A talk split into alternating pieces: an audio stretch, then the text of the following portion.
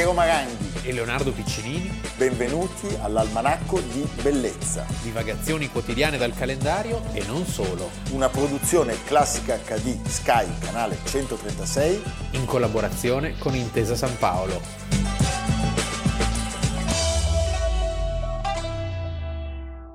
Almanacco di bellezza, 23 ottobre. Leonardo, vogliamo iniziare la nostra puntata dell'Almanacco parlandovi di una mostra, una mostra che eh, ha aperto in questi giorni nella bellissima cornice di Villa Panza di Biumo. Panza di Biumo, uno dei gioielli delle proprietà FAI. Delle proprietà FAI, siamo a Varese. La dimora di un grande collezionista, Giuseppe Panza di Biumo, che la donò con questi interni le collezioni straordinarie, i neon di Dan Flavin. Esattamente. E questa mostra è la mostra del progetto Genesi. Di che cosa stiamo parlando? Stiamo parlando di arte e diritti umani, cioè stiamo parlando della collezione della Fondazione Genesi che è stata fondata e creata da Letizia Moratti, l'attuale assessore alla sanità della regione Lombardia.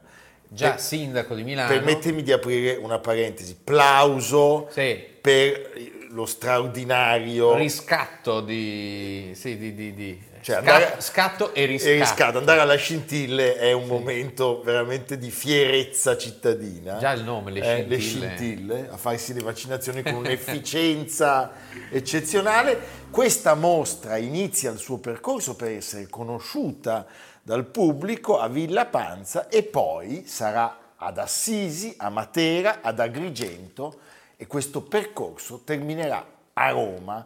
È, diciamo, se vogliamo, il messaggio più alto che l'arte deve dare, che è quello di educare e di sensibilizzare, di portare all'attenzione del pubblico le emergenze del pianeta. L'arte fa sempre bene, è un eh, antidoto alla, ah, sì, all'ignoranza, all'ignoranza, alla tristezza, alla volgarità, e alle ingiustizie. A, alla ingiustizie e alla guerra. Sì.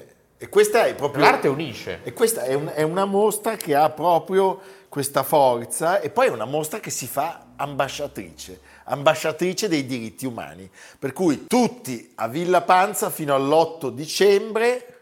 L'Immacolata. L'Immacolata. O Sant'Ambrosio, il giorno Sant'Ambrosio, prima. Certo. E poi nelle altre sedi. Evviva il progetto Genesi.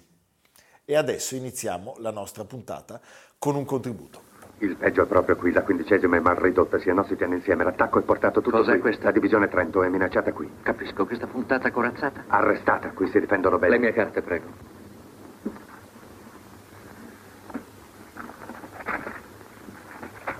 Spostate la ventunesima e l'Ariete a nord da questa parte. Muovete la diciannovesima e la Trento qui avanti. Per agganciarli? Eh? Esatto, un'altra cosa. Montgomery impiega sempre prima la sua fanteria. Naturalmente. E poi i carri. Proprio così. E allora offriamogli una sorpresa, mandiamogli addosso prima i carri e facciamo una breccia nella fanteria. Se ci riesce, siamo addosso sui tanks prima che se ne accorga mentre la nostra fanteria entra nella breccia. Bene, Felmaresciallo. Se non funziona, avremo fatto anche questa esperienza. Andiamo a vedere. Lei non va al fronte subito, Felmaresciallo. Non crede che sia meglio per lei riposare un'ora o Dopo due? tre settimane di riposo forzato? Dove andiamo, eccellenza? Dritto a nord al comando della ventunesima. Leonardo, James Mason che interpreta il maresciallo Rommel, Rommel la volpe del la volpe deserto. del deserto. Allora, di battaglie di El Alamein ce ne sono state due, ricordiamolo. Cioè, la prima è quella del luglio del 42, dopo la caduta di Tobruk, che eh, vede sostanzialmente le truppe capitanate da questo straordinario ufficiale, abilissimo, scaltrissimo, eh, Rommel, Irving Rommel, eh, che arrivano alle porte dell'Egitto e puntano a Alessandria, dove poi l'obiettivo primario è sempre quello, è il canale di Suez. Sì, allora diciamo intanto che è un fronte eh, della seconda guerra mondiale molto enfatizzato, mediaticamente sovraesposto, Sovraesposto. ma che non corrispondeva per i numeri all'importanza reale di tutto lo scacchiere. Certo. Tu pensa che, leggevo recentemente che l'Africa Corps,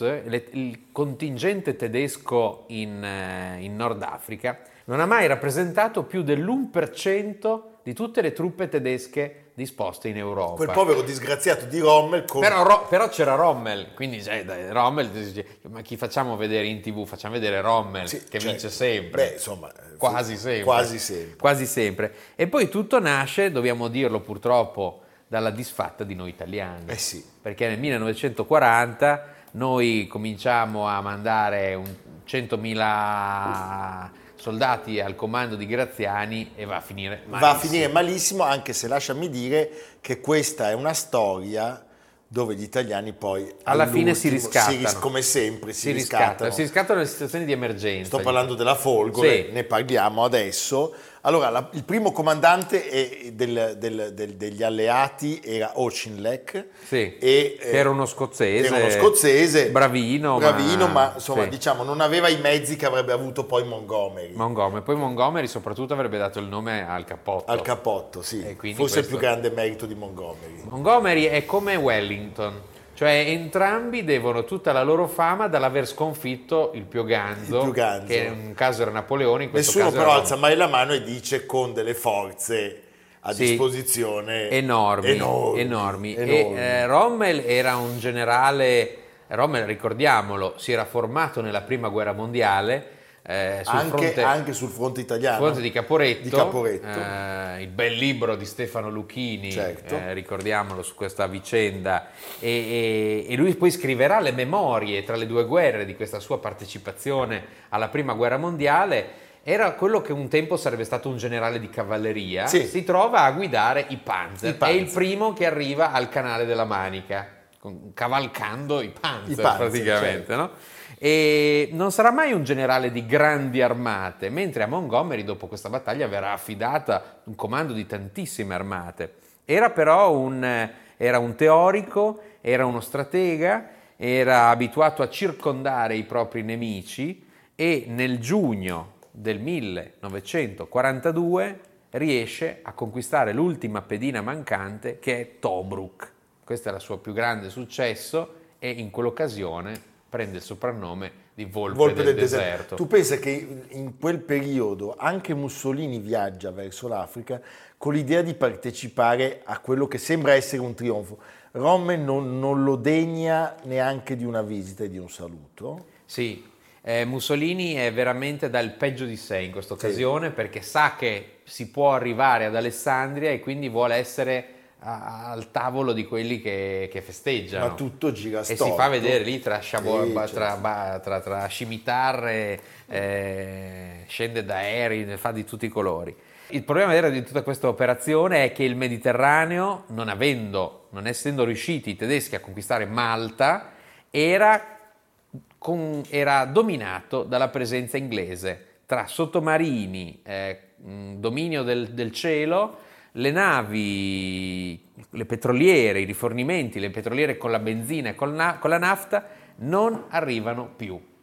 E quindi mentre gli inglesi hanno intanto appunto questo dominio del Mediterraneo e poi hanno anche la possibilità di circumnavigare Circumnavigare, l'Africa certo. e risalire dal canale di Suez. E poi c'è un altro elemento, che nel dicembre del 41 entrano in guerra gli americani. Beh. E gli americani cominceranno a rifornire di carri armati Sherman e di cannoni semoventi l'alleato inglese. E Giustamente. il povero Rommel, povero tra virgolette, perché poi Rommel è un nazista della prima ora e cambierà Ah, idea certo, solo, certo. solo un attimo Con l'operazione prima. Valchiria, Sì. solo un attimo prima. Il 23 ottobre del 1942 c'è la seconda battaglia, quella di cui parliamo oggi. Eh, l'operazione si chiama Piedi Leggeri, no? Light Food. Non Bigfoot. No, non Bigfoot. e quel giorno le truppe alleate, appunto capitanate da Bernard Montgomery, sferrano un attacco poderoso, un attacco veramente senza precedente alle truppe italiane e tedesche. Gli italiani e i tedeschi erano capitanati da Rommel, eh, ricordiamo, diamo dei numeri per farvi capire. eh. Eh, Rommel aveva chiesto a Hitler invano di, di- di ricevere eh, dei soccorsi, di avere soprattutto delle, delle nuove truppe a disposizione. Sì, perché lui aveva una grandissimo ascendente su Hitler, era l'unico generale, si dice, a cui Hitler non riuscisse a dir di no. Ma in questo caso, essendo poi il 42 un anno complicato, Certo. perché il 42 è l'anno di svolta, È l'anno Cioè abbiamo le cose vanno nel stolte. Pacifico la battaglia di Midway, abbiamo l'inizio di Stalingrado e abbiamo appunto è l'Alamein. È È da lì che cominciano le cose a rovesciarsi. Eh, completamente. Allora, cosa succede? Gli inglesi hanno 1100 carri armati contro i 240 dei tedeschi, quindi sostanzialmente quattro volte superiori.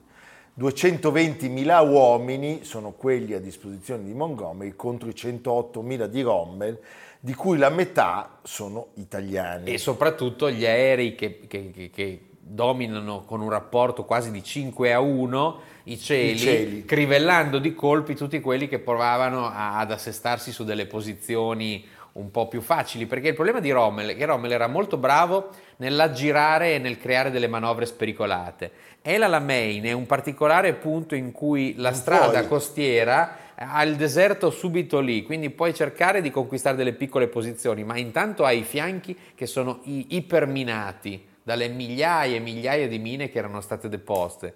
E quindi cioè, ti devi, devi andare allo scontro frontale. E lo- sullo scontro frontale vince chi ha più mezzi. Certo. In questo caso poi attaccano, attaccano gli inglesi con il più grande, imponente bombardamento di artiglieria dai tempi della Prima Guerra Mondiale. 900 cannoni che sparano 300 proiettili ognuno. È la fine di tutte le aspirazioni italo-tedesche sul canale di Suez, di fatto prepara poi quello che sarebbe diventato un nuovo luogo eh, dello scacchiere bellico, e cioè l'Italia dalla Sì. Sicilia, crea le condizioni per... Sì, perché, perché Rommel aveva tutta quest'urgenza di arrivare verso l'Egitto? Sì, per prendere Suez, ma perché si sapeva che stavano per sbarcare gli americani. Nel novembre del 42, quindi un mese dopo, sarebbero sbarcati in Marocco. E cosa che succede? I tedeschi si trovano circondati, infatti, quindi devono... Però i tedeschi erano fortemente motorizzati, quindi scappano abbastanza rapidamente. Chi è che rimane a fare l'ultima disperata resistenza? Gli italiani. Gli italiani, e qui parliamo dei paracadutisti della Folgore, dell'Ariete, l'Ariete verrà completamente cancellata. Cancellata. La Folgore resisterà A fino all'ultimo uomo, sì.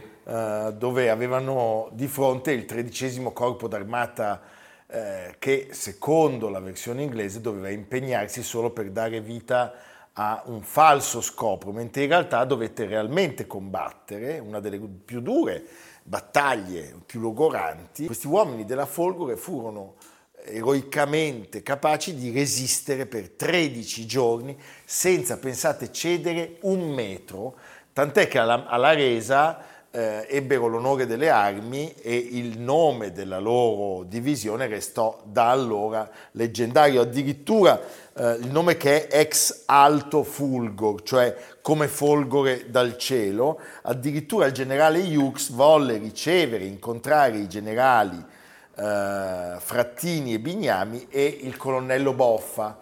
E poi lo stesso Churchill ebbe a dire che eh, dobbiamo inchinarci davanti ai resti di quelli che furono i leoni della Folgore e Rommel pare, io questa cosa vorrei verificarla, perché Rommel aveva nei confronti dei soldati italiani un disprezzo che non nascondeva, anzi ne faceva ampio sfoggio, però disse il soldato tedesco ha stupito il mondo, il bersagliere italiano ha stupito il soldato tedesco.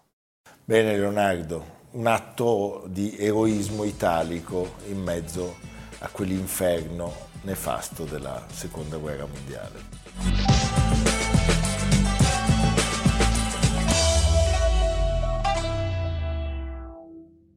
La rimessa in gioco di Toston, Rivelino. Sul cross di Rivelino, colpo di testa di Pelé e il Brasile in vantaggio. Ha segnato Pelé al diciottesimo minuto. Sul cross di Rivelino, che adesso rivedremo, Pelé di testa ha portato in vantaggio il Brasile. Ahimè abbiamo visto un gol del mitico Pelé alla nostra nazionale ed è un gol pesantissimo perché siamo nel 1970 a Città del Messico. Noi avevamo già vinto, eri, avevi un anno. avevo un anno l'ho vista dopo, noi avevamo già vinto la nostra, la nostra battaglia contro i tedeschi. Sì. Italia-Germania 4 a 3 nella semifinale. Tra l'altro c'è un, un certo fil rouge Eh con beh, l'argomento certo. di prima Di perché lui segna, lui segna davanti ai tedeschi Lui nel segna- film, sì, c'è- nel eh film beh, di John Huston. Di John Huston, che- No? di cui parlevo. Fuga per la vittoria. Fuga per la vittoria con Michael Caine, Sylvester Stallone e uno, dei giocatori... più, uno dei film più improbabili. Beh, probabilissimo, e, e- e Max von Sydow e degli- dei giocatori reali, Ardiles, Peleu, John Work, Sì, c'è il generale tedesco che si lascia scappare l'entusiasmo. entusiasmo, che è Max von Sydow. Vas consiglio, sì. Edson Arantes do Nascimento, detto, Che non è il mago do Nascimento. no, non è il mago do Nascimento, detto No, no, è il più, Pelé, grande, il più grande calciatore di sempre. è il più grande calciatore di sempre. Vabbè, sì. O, eh, O lui o Maradona. Sì. Però lui è ancora vivo, per quello che Sì, va bene. sì, diciamo di sempre. No, no, va bene. Lui nasce Tra nella- l'altro- nella città dei tre cuori. Già Tra la l'altro lo partenza- abbracciamo perché ha subito recentemente un intervento molto delicato. Molto delicato. Sai che su Instagram ha più di 7 milioni di follower. Ti piacerebbe a te avere 7 milioni di Ma follower? noi con l'almanacco ne abbiamo 6 e 8. Cosa credi? Stiamo per arrivare. Lui nasce nel 1940, naturalmente in Brasile, nella città di. Tres Corações. Sì. Non è luganese? No. Stiamo ancora andando avanti con le ricerche del Caravaggio? E lì siamo sulla, sulla pista. Sulla pista. Sulla pista, sulla So- pista. È stato visto da Scona.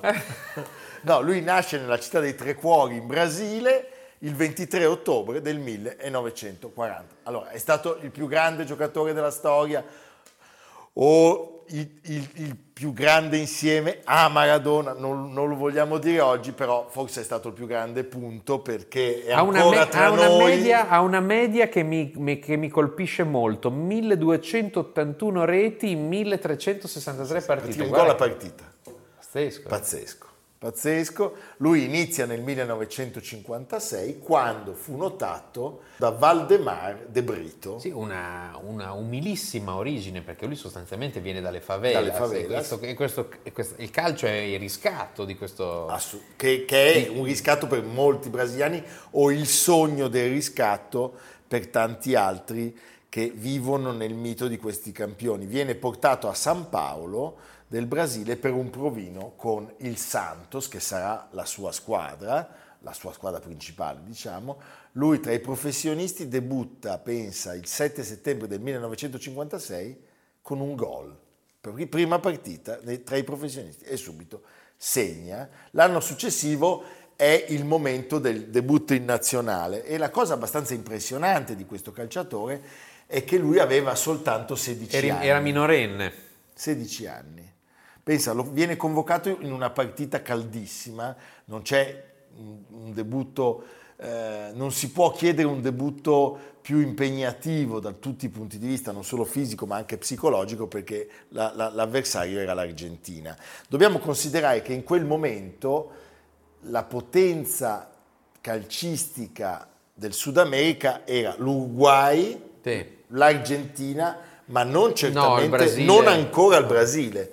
Con Pelé succede eh, questo, questo miracolo, perché loro arrivano in Svezia nel 58, è la prima volta nella storia dei mondiali di calcio in Si, cui anco- si chiamava ancora Coppa Rimè. Coppa Rimè ed è la prima volta che poi il Brasile avrebbe vinto che una squadra riesce a vincere la Coppa lontano dal suo continente. Ecco, tu hai detto che il Brasile poi avrebbe vinto perché la Coppa Rimè si dava a chi dà la vinceva per primo tre- volte. Tre volte. E E nel- quindi se l'è tenuta poi il Il Brasile. Nel perché- 70 eravamo noi e loro, che Ecco. potevamo arrivare a tre. Ah. E in semifinale c'erano l'Uruguay che era a due e la Germania che Quindi era a uno. 58, 62, 70. Sì, ne vince, è l'unico giocatore della storia del calcio ad aver vinto tre mondiali, perché lui vince nel 58, nel 62 in Cile vince giocando poche partite perché si infortuna e poi nel 70 siamo partiti da lì, è il, il capitano, è la luce di questa straordinaria nazionale,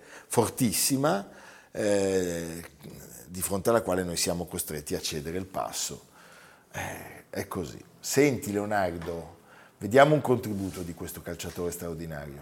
Newton Santos olhou para a área, lançamento do Newton Santos pro Pelé, pro Pelé, pro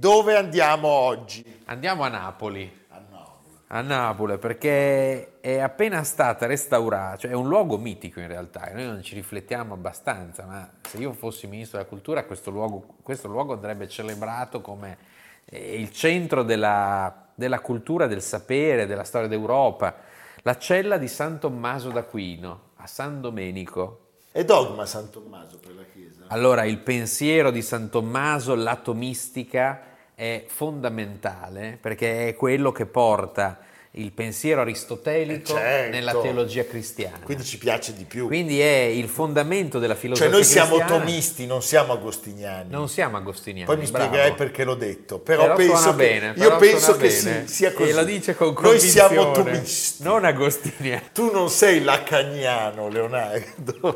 Va bene, no, torniamo a Napoli, dai. Grazie ai Friends of Naples, perché Friends ci sono anche i Friends of Naples. La cella, eh, una pagina con un suo testo originale nella cella, luogo di riposo per i domenicani, mentre lo studio si pratica in biblioteca. Per decifrare cinque righe delle sue scritture piene di abbreviazioni occorrono in media sette anni, spiega il priore.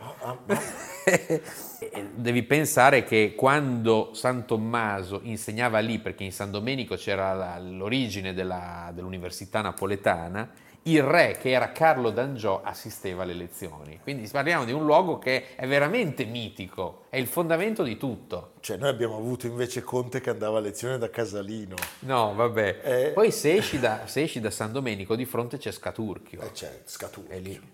E lì si possono fare Puoi co- pensare, Sì. puoi riflettere ancora meglio. Puoi riflettere molto meglio. Riflettere fa venire fame. Fa venire molta fame. Va bene, ci bene. vediamo domani. A Evviva! Almanacco di bellezza a cura di Piero Maranghi e Leonardo Piccini. con Lucia Simioni, Samantha Chiodini, Silvia Corbetta, Jacopo Ghilardotti, Paolo Faroni, Stefano Puppini. Realizzato da Amerigo Daveri, Domenico Catano, Luigi Consolandi, Simone Manganello, Valentino Puppini. Una produzione classica HD, Sky Canale 136 in collaborazione con Intesa San Paolo.